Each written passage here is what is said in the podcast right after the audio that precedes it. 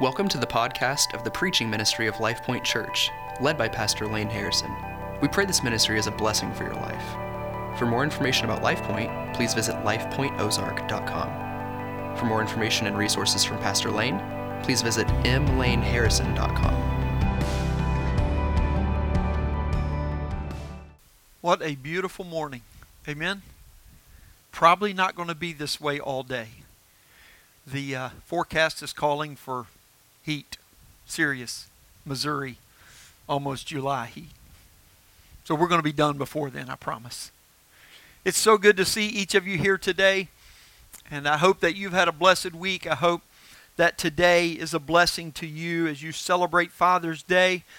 I know for some of you it's a joyful celebration as you share with your fathers for others.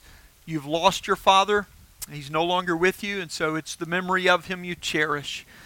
I, I received good counsel this week from someone who was encouraging me in my own. Said my father, they were telling me that their father had passed about 10 years ago. And they said, you know, the further away from his passing you get, the grief doesn't leave, but it lightens as the memories continue to sweeten and compound. How thankful I am for that in this day. Whew. Okay, let's move on to the word. Ephesians chapter 6. I want to start with one of my favorite memories of my father today as I talk about fatherhood, the glory of godly leadership. The glory of godly leadership. And, and as I start today, I, I feel like I need to put a disclaimer of an apology out there for those of you maybe who know, knew my father.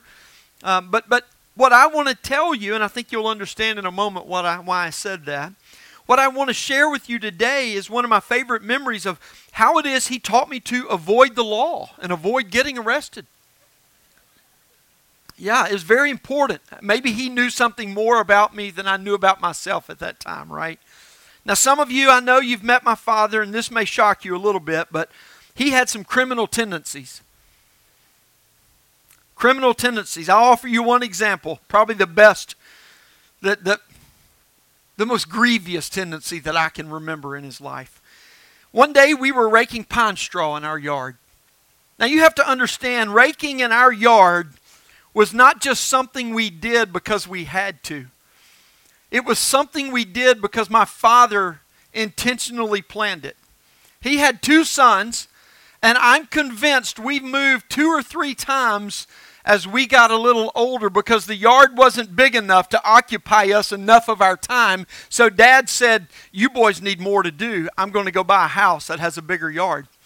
We lived on a about an acre, maybe a little more than an acre yard, and it had pine trees 60, 70, 80 feet tall. The pine straw never stopped falling. I can remember more than he said, Lane and Larry, go mow. He said, go rake the pine straw. Man, I hate pine straw because it gets all clogged up in the rake and it, it's just ugly, you know. But but th- this raking for us as the Harrison men, it was my dad's principal strategy for character development and making men of us boys.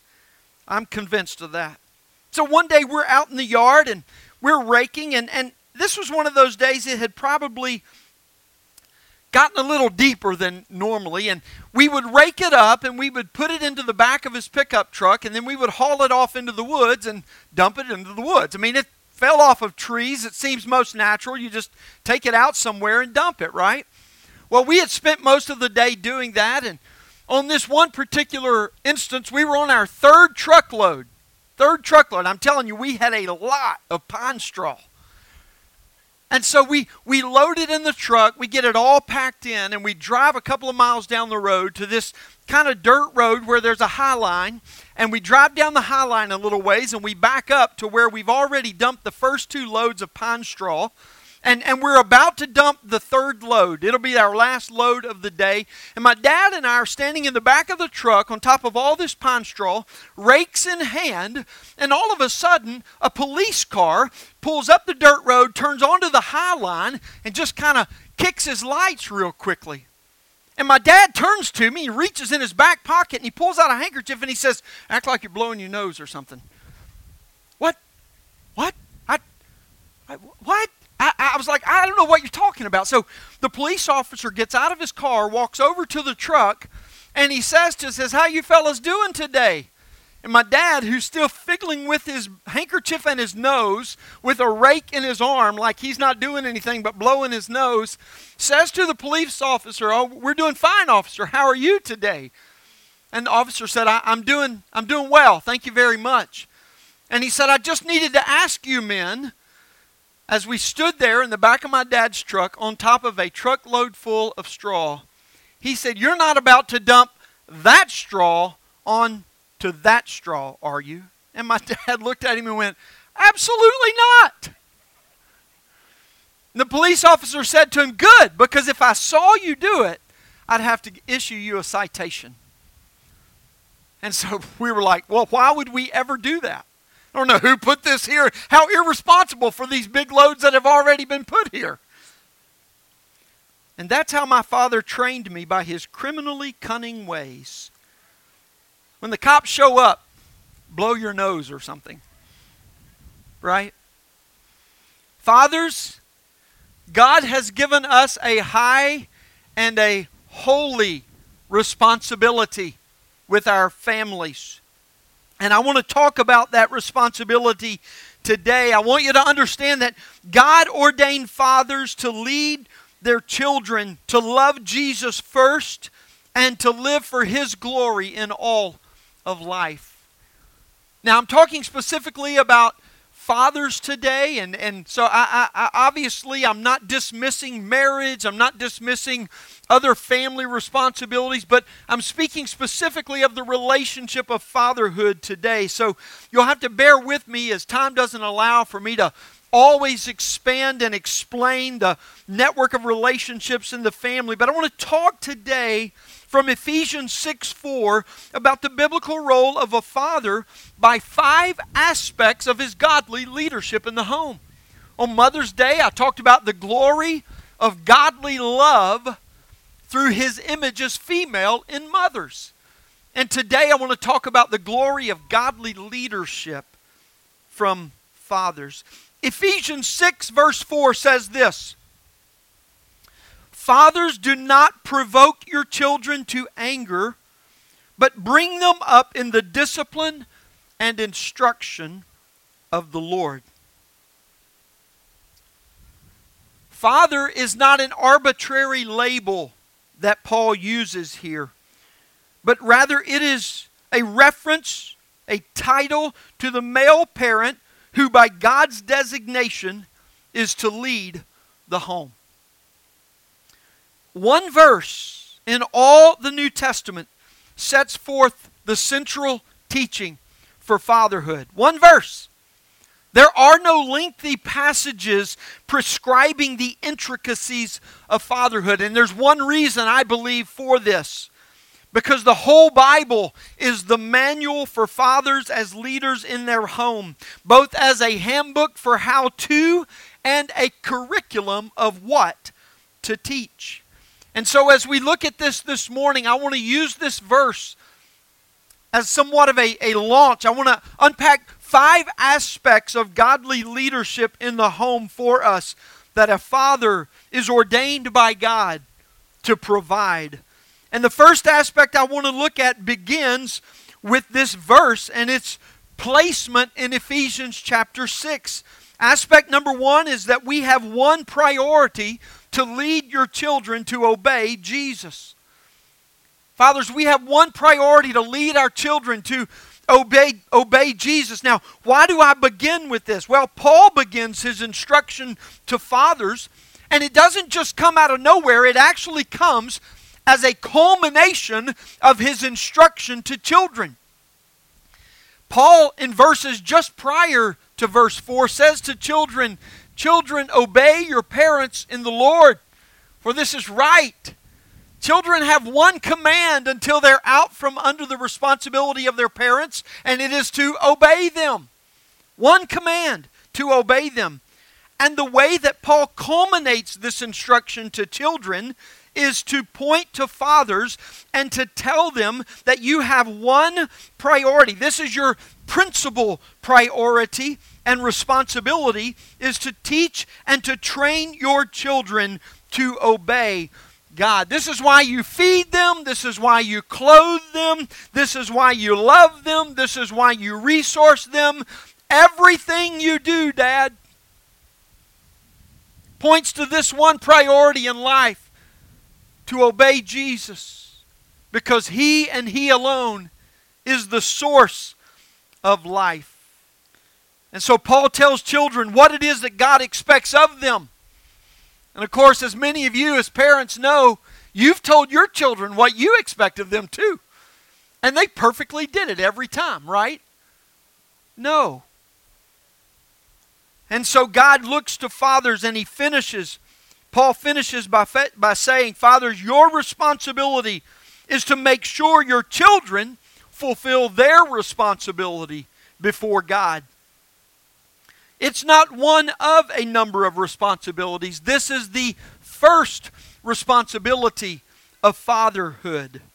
Yes, fathers do have other responsibility, but there is no other responsibility of a father that holds a higher glory than the godliness of their children. And so the first priority of the father is to lead their children to obey Jesus. Well, Paul goes on to instruct how to do this. And he uses a negative warning and then he uses a positive exhortation. And so the second aspect of godly leadership in the home is to, second of all, recognize the stewardship of your authority to lead your children. Recognize the stewardship of your authority, fathers, to lead your children. What does he say? He says this Fathers, do not provoke your children to anger. Paul warns fathers against provoking their children. Now, why would he say this? Well, a father's natural responsibility the one who has been bestowed with authority from God as the head of his home with the principal responsibility to teach and lead his family how to follow and obey Jesus. That natural responsibility is one that tends towards negative response of frustration. Why? Because you're teaching your children to identify and to fight the sin that is preventing them from obeying God. It's critical for our role. Paul does not mean that your children will never get angry or that you'll never make them angry. Don't make that mistake. Don't make that over application. I heard it said one time that if there's a scale of 0 to 100, you know, that, that percentage scale, that you're probably going to live in that 30% area. And if you're below 30%, you're probably not doing enough to, you know, help them understand obedience. But but if you're dialing it up to 70 to 80 or more percent all the time, you're probably doing too much. You need to dial it back. Any given time, you're going to be bouncing between, you know, 20, 30% and up on your child's anger towards you. Now, when we say anger, there's different kinds of anger, and I want you to lighten up just for a moment and understand what I'm trying to communicate here. But Paul's not saying that your children will never get angry with you or that you'll never make them angry. Here's what he's telling us that, that our authority in their life shouldn't be so heavy and hard on kids at all times that they lose hope of being able to achieve or to excel or ever doing enough or of ever measuring up such that they become discouraged or that they lose hope. That's what he's saying when he talks about provoking your children. In other words, don't strip your children of hope because of the heaviness or the repetitiveness of the way that you uh, uh, uh, execute your authority in their home. And neither should you flip to the other end of that and be so light with it. In other words, so dormant in its exercise that there is no expectation. Listen to me, friends no expectation of godliness in the home is as much an element of provoking your children to hopelessness as too heavy an exercise of it. Because in all that we say and do, fathers, we're teaching our children about the Father, our Heavenly Father. We must learn to steward our authority in such a way that builds our children up, even when and in how we discipline them. My grandfather used to say it this way Give me a few minutes with that boy, I'll break his will, but I'll build his spirit. That's pretty good counsel. I don't know if you can do it in a few minutes or not, but as a long term trajectory, our will in its broken, sinful nature is never going to produce in us or through us what God has intended for us. But by God's Spirit inhabiting us, He will do that work. And that's the work of a father. Fathers must be careful not to suffocate the hopes and the courage of children by a sustained heaviness of authority on them, but make clear where it is that our hope is set and then build life in such a way that everything flows and culminates in the one who is our hope, Jesus Christ alone. Yes, there will be plenty that we must do that upsets our children. If you're like me, you'll take great pride in the hashtag Karen. I'm learning to live in it every day. I can't wait for grandkids either because I'm going to get back at my kids through their kids, right? Am I right, grandparents? I hear you. You're not even the same people that raised your children. I know how you are. Do you understand what he's saying here, friends? That we have a responsibility, and the right way to exercise that authority, fathers, is not in being dormant with it or passive with it, but also not being so heavy handed that we suffocate the hopes and dreams of our children. We have been given a very short period of time with lives that can make an eternal impact in others. He's helping us to navigate. Our actions must not strip of hope, but rather help them in measuring up for the fullness of what the Father wants to do through them. A father must make sure his children always know of his love and his joy in them. I was watching the knife maker at Silver Dollar City one time, and he was taking an old rusted piece of steel and beginning from the very beginning of showing us how it was that he went about his craft. And he took this old rusty piece of steel and he would take it and plunge it into the coals and until it got red hot. And then he would pull it out and set it on the anvil and beat on it a little bit and look at it and stick it back in the coals and bring it back, hammer it a little more, just giving a few strategic blows to the right places with the right amount of effort and always keeping it hot. And he was describing the whole process. And in the midst of it, as he described the process, he also offered some life commentary to everything. And at one moment, he looked up at myself and my son who was standing with me, and he said this He said, Raising kids is a lot like knife making. It is a repeated series of right hits to heated material until you get what you want. That's good. That's really good. Fathers, we must be vigilant to guard against making our children feel hopeless and measuring up as we shape their lives for God's glory. So, how do we do this? Well, following the negative warning, he gives positive exhortation that outlines the father's responsibility. And this is the third aspect of fatherhood that our first responsibility is to raise your children to love Jesus. Now, you'll remember the first aspect that I gave you was our one priority is to teach our children to obey Jesus. But that's never going to happen if our children don't love Him first. And so, this is our first responsibility. He says this bring them up in the discipline and the instruction of the Lord. Bring them up. That, that, that uh, verb there just simply means to raise or to nourish. The sense is to look after and care for a season of time until the child becomes an adult. You see, a father's responsibility has a definite objective to raise children to become God honoring, productive adults. Adults who love Jesus. Love, yes. Because if we don't love Jesus first, any effort of obeying Him will only push us further away from Him. The role of father is not simply for us to endure until they get out of the house passively. And it's not to negligently bankroll whatever they choose to do without any lack of discernment in our own life. A number of years ago, I heard about a movement called the unparenting movement. And it defines itself as a new approach to parenting for today's parents who are looking for an alternative to the harsh authoritarianism of the past or permissive, anything goes attitude so prevalent today. I find it interesting, friends, how often the world loves to deride masculinity in its true form as only bullyish or abusive. Surely there are perversions of it that are both of those things.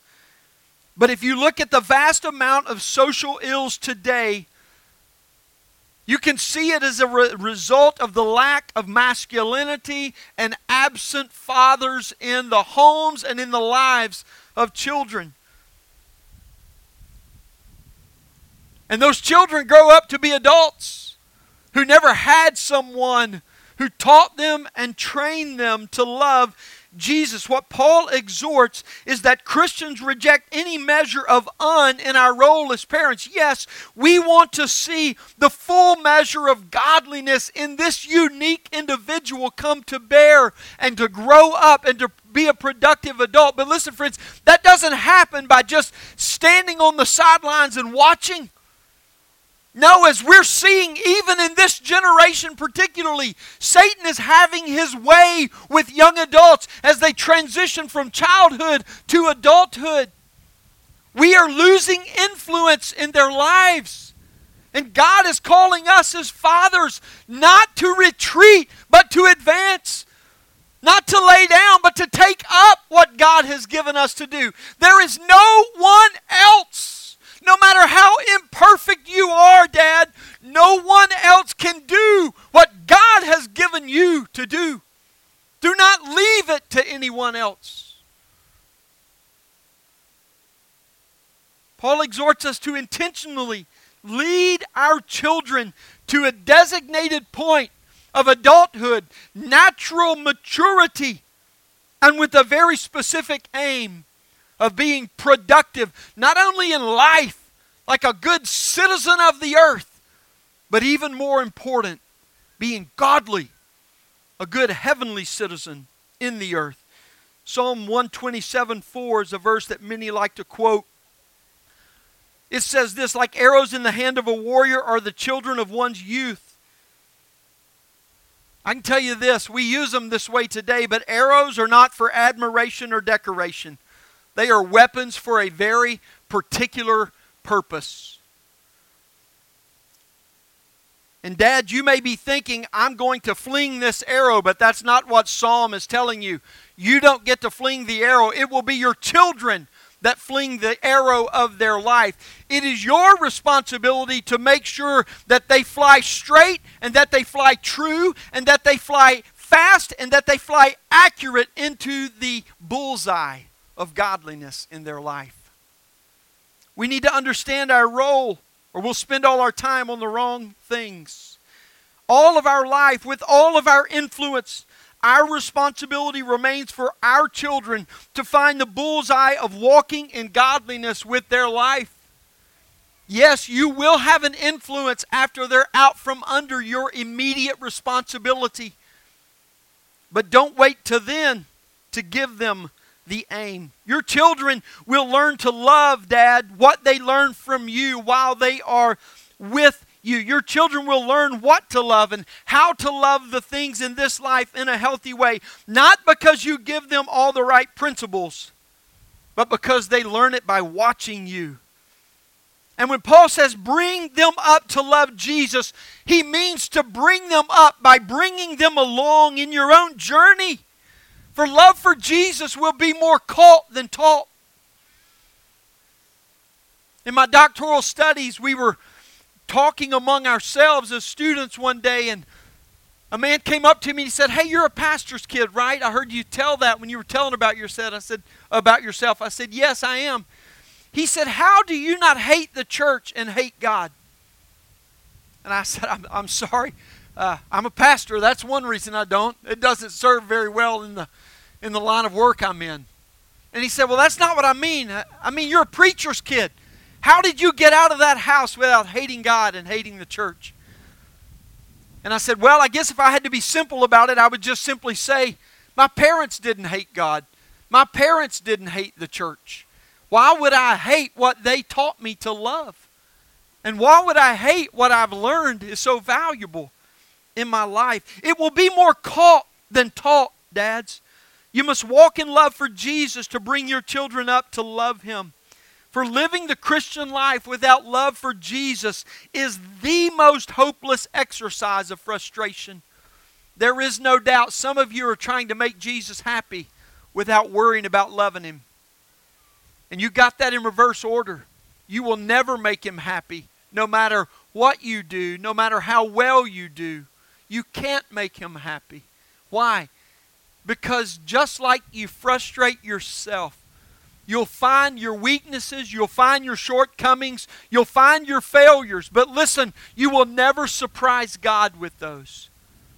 And if you will listen to what He has done for you and receive it from Him and focus on loving Him, not appeasing Him, you will find that loving Jesus makes all of our greatest successes and our worst failures hopeful not hopeless.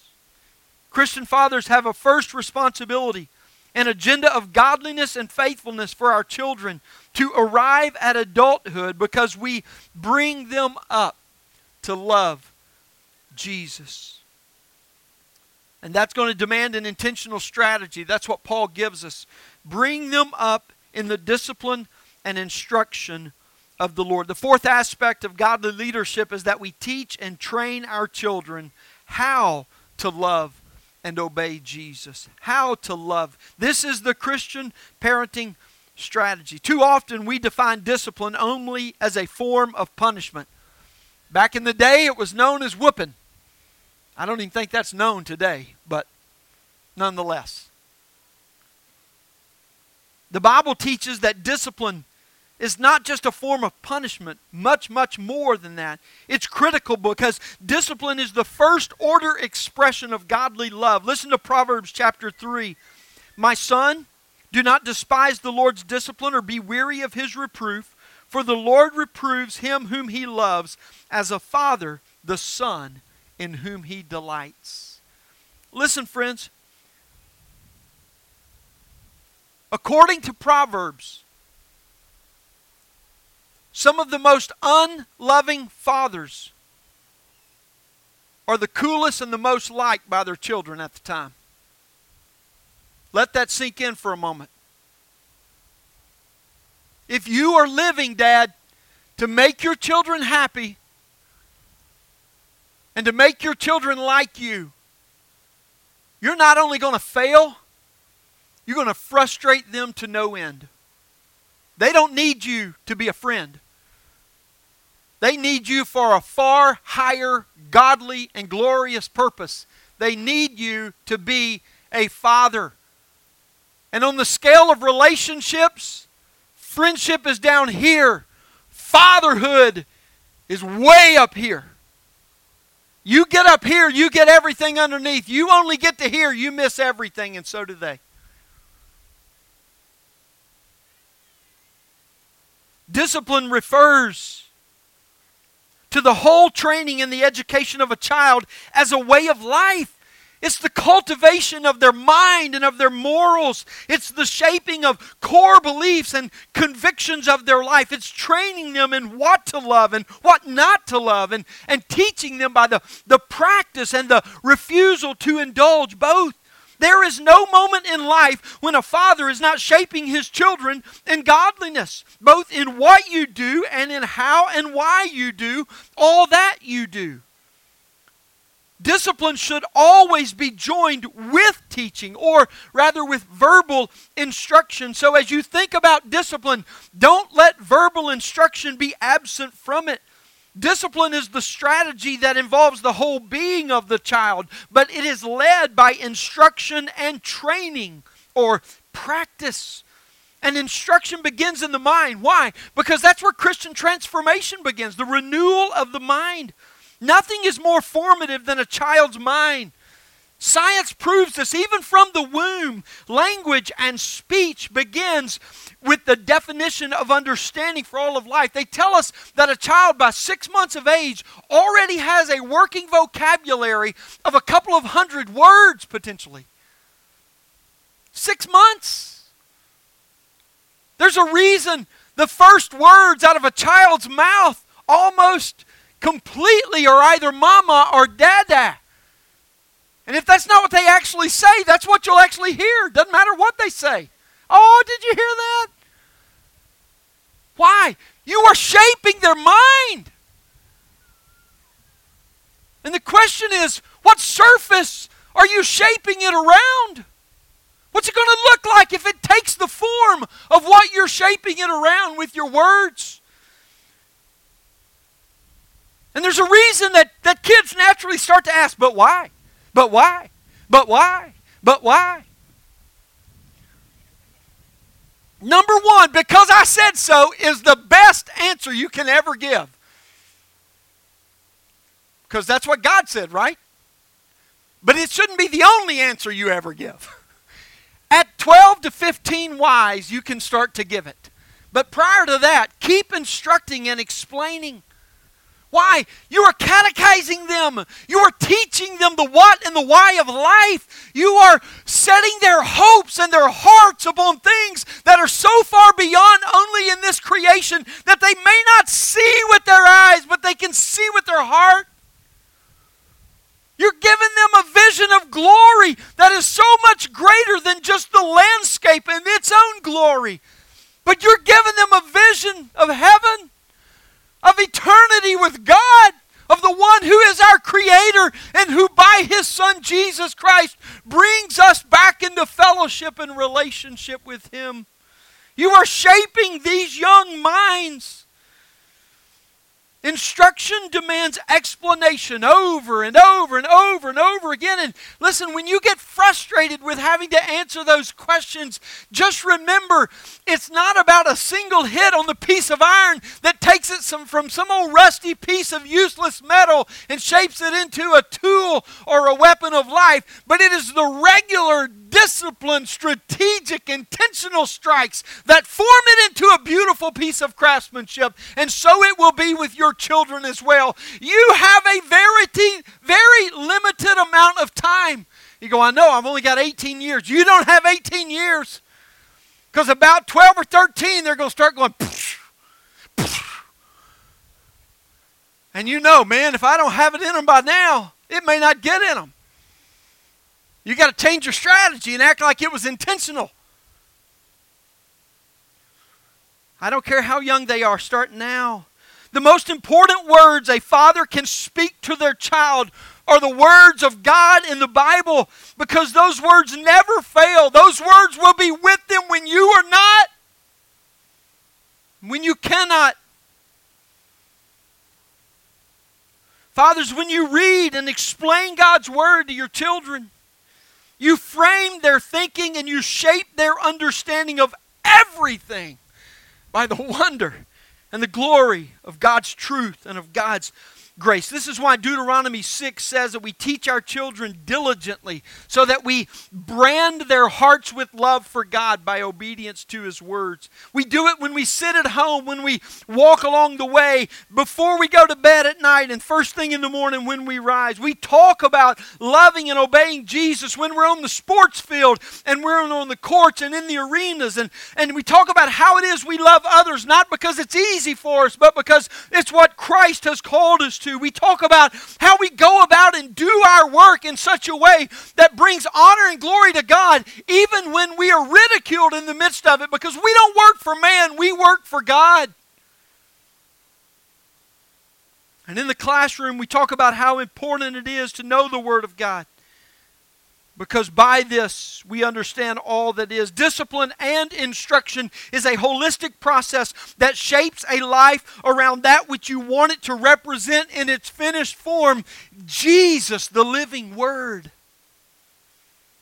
And so the Christian father shapes his children to center all of life by talking about how we know, love, and obey Him at all times in life. Father, please do not neglect the potency of your words in your voice echoing in your child's mind. I have no idea how many times I've referenced my mother or my father's voice in my own head. But at my young years, I still hear them daily. And I believe what they say.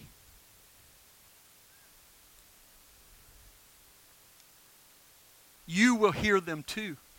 You do. Your children will hear them. It's true of all people, of all ages. I've talked to people on both ends of the spectrum, deeply enslaved to sin by abuse or neglect of their father, and they're trying to work out so many issues that they were cast into because of a father that was not godly, a father that neglected them or abused them. I've spoken to highly successful people. This may be the one that shocked me the most. I've spoken to highly successful people who, in listing all their successes, then state everything I did was simply to try and prove my father wrong because all I could hear in my head was his voice telling me all what I would ever be would be a failure. That's a sad way to live a life, friends. That's no life at all. And fathers, we can change that with our tongue and our mouths. We can alter the course of a life. I can still hear my father's voice at the ballpark in junior high. That a boy, Lane, get a hit. He and my mother were the only two that believed that was actually going to happen. But I can hear him. I can hear him say so many things. Father, your children will hear your voice the rest of their life, and their life will be shaped by it. Be intentional with the words you use, especially I love you. I'm so proud of you. You can't say those too many times, and your kids are going to tell you, Be quiet. I'm tired of hearing that. They're not tired of hearing it. Carrying them all day long. Be strategic with your words to make sure your instruction is of the Lord, as Paul says. Like reading Scripture to reach a point of discussion or a lesson of life, or teaching them how you learn something and what the Word of God says and how that's come to have meaning for you. Because if you lead your children by reading God's Word to them, they'll not only love you for it, they'll learn to love and to follow God because of it.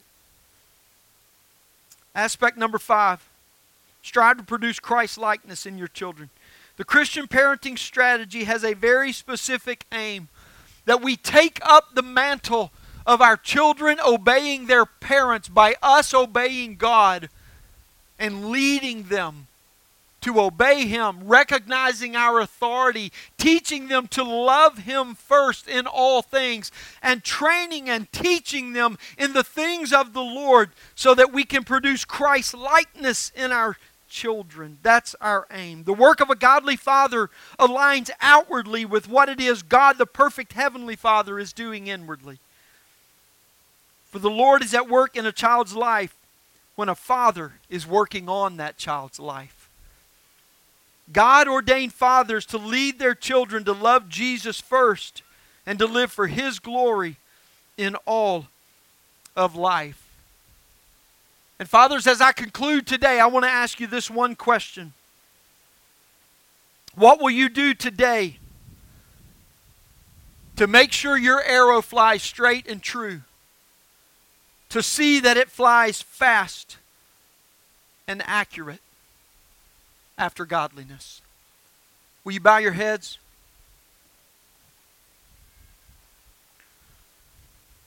Friends, I, am not naive to think that a message like this falls on ears and hearts with the temptation to see our failures first and foremost. But, fathers, I don't want you to see your failures today. It's not your failures that will ruin your children.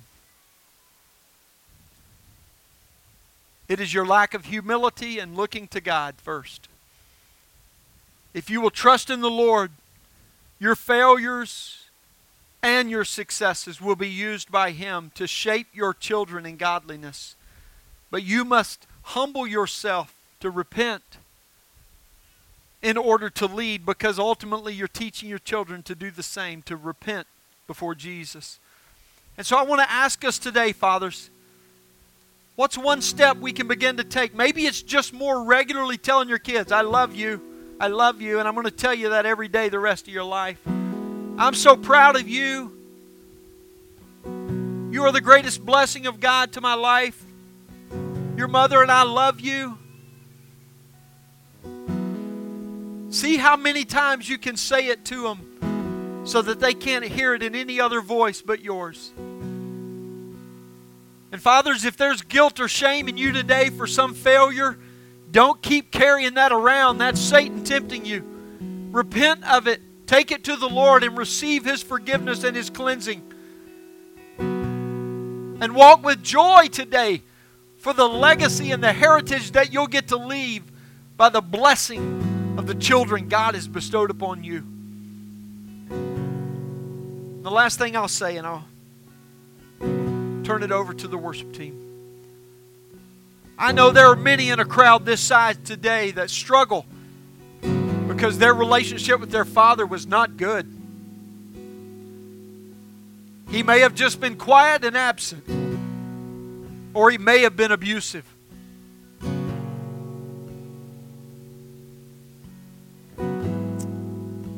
I wish I could undo that. I cannot.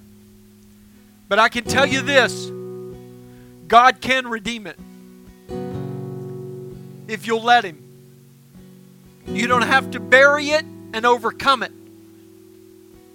You can expose it and lay it at the feet of Jesus and let Him deal with it. And I'm telling you, that's the only way that it's not going to keep infecting your heart. So if that's you today, I want to invite you to trust the words of the gospel of Jesus Christ that there is no sin that you commit nor that is committed against you that He will not forgive and redeem in you. You say, but what about? Don't what about me. Don't worry about anyone else. I'm talking about you and how it's affecting you. Don't live under that any longer. That is not God's will or plan for your life. Submit it to Him and let Him work in you first and through you ultimately. Let me pray. Father, thank you that we call you Father, and there's not one hint of error in that.